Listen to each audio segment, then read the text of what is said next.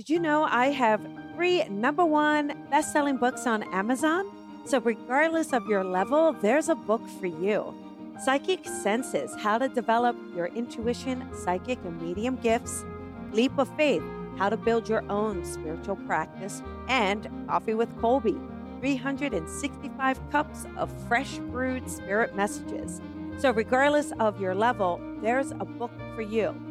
Give one as a gift, keep one for yourself. You can find them on Amazon or my website, colbyrebel.com. Good morning, everybody. Happy Tuesday. Welcome, welcome.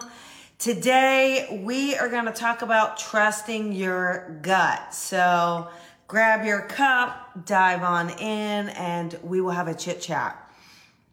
So today it's all about trusting your gut, trusting that intuition, that spidey sense that we all have, right? And a lot of times we can be afraid to trust it. We can be afraid to really rely on it. Self doubt starts to kick in. That little ego, the mindset, monkey brain, all of it, right? Starts to play at us. But our gut really is our compass. Our gut really does guide us and it has our best interests at heart. Your gut is not going to lead you astray. Okay. So when we are getting that intuitive sense, it is really very quick that it comes in. It's not slow and subtle, right? It's going to come in quick, like a flash or a nudge. It's really going to get that feeling that maybe the hair on the back of your neck, uh, just that spidey sense of that fight or flight. And when that starts to kick in, regardless of the situation or circumstance, it's imperative that we learn to listen to that and we learn to trust it. We are taught to second guess it right? Everybody teaches you to second guess it. They teach you to use your mind all the time. Be logical, be practical, right? Uh, you're just making this up. It's all in your imagination. Uh, we hear this over and over and over. And so what happens is we're, we're forced, as, if you've been in a relationship where there's some gaslighting, right? Again, people are going to try to make you think it's all in your head, that it's not real, not to listen to it. So this is why we've stopped trusting ourselves, right? We tend to put more trust in another for some reason, or more trust in the logical linear thoughts versus really that instinctual, that intuitiveness, that rawness that really is our survival. It is our sense of survival. So, when we can peel away the layers, peeling away the layers of, well, I don't want to hurt someone's feelings, or I don't want to appear rude, or maybe I'm overthinking this, maybe I'm exaggerating, right? Rather than creating all the excuses around it, really start going deep to say, wait a second, I have to be unapologetic about trusting my intuition. And when you can do that, I feel like you'll start to see you're getting more in alignment, more on track, really finding your stride a bit more because it's going to be a level of communication that is in alignment again with the highest self. So as we progress and as we start to trust that intuition, that gut, right? That gut, your clairsentience, we like to call that as well when you're trusting that clairsentience, okay, it is going to shift you. Like I said, it's almost like these little nudges, little flashes that get. Sometimes you're going to learn after the fact, right? You're going to have a nudge, you don't listen to it. Then after the fact, you're going to say, "Man, I wish I would have listened. I wish I would have known to do this." And and I didn't trust myself. So categorize that, write that down, put it in a journal right? Don't beat yourself up too much about it, but put it in a journal so you can start to acknowledge wait a second, this is when it's coming in. This is when I need to trust it. This is when I'm really looking to dive deeper with it. Okay. And that's how you'll start to really build that feeling. Because once you acknowledge and understand that feeling that comes forward, then you're going to be, it's going to be much easier for you to then go, okay, wait a second, preemptively, I've got this. Preemptively, I know it's this. Trust those thoughts, those feelings, that insight, you know, that comes in. It is very difficult releasing the fear, the worry, and again, not wanting to be impolite, not wanting to offend someone. But at the end of the day, your safety, your survival, your next steps, your success, uh, it really counts. It really matters. You know, I was working with a student who wanted to take a step towards something, but they didn't want to hurt someone else who had helped them with it. And it's kind of like, look, at the end of the day, you have to take care of your path and your success. And it's great to be empathetic and not to want to hurt another, but your intuition is to do something different.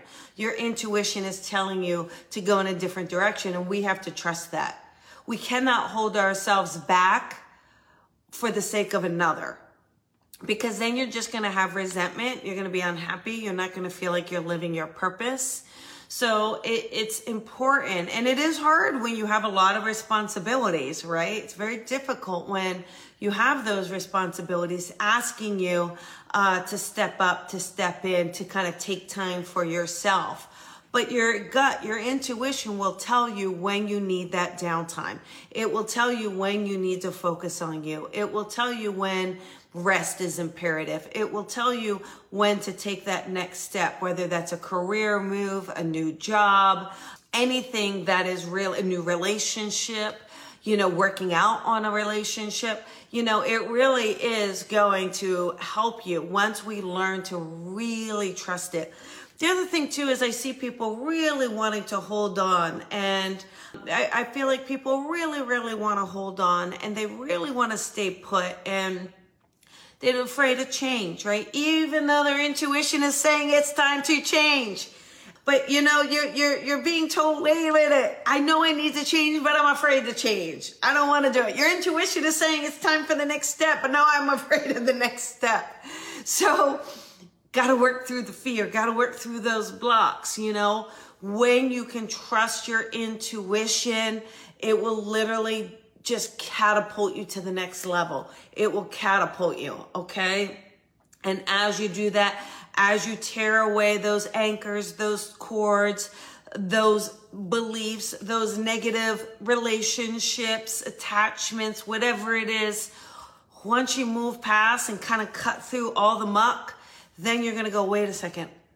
This was here all along. You're going to see how pure and connected your intuition is, your gut instincts. Now, a couple things. I am not a doctor and certainly not diagnosing. However, I would consider if you're having some tummy or intestinal issues, digestion issues, perhaps it's because your clairsentience is muddy.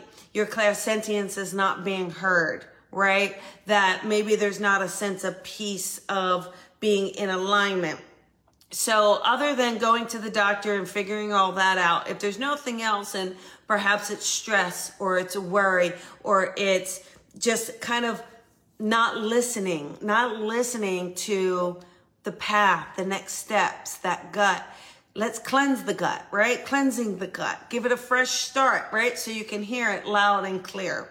But by trusting the gut, by trusting your intuition, you will make fewer mistakes, right?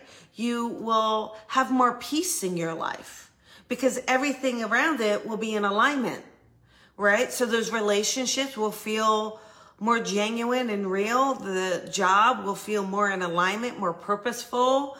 Uh, the connection you have with your own self will be more beautiful and connected because you're listening, okay? Because you're listening. So try to tune in and work on that as much as you can.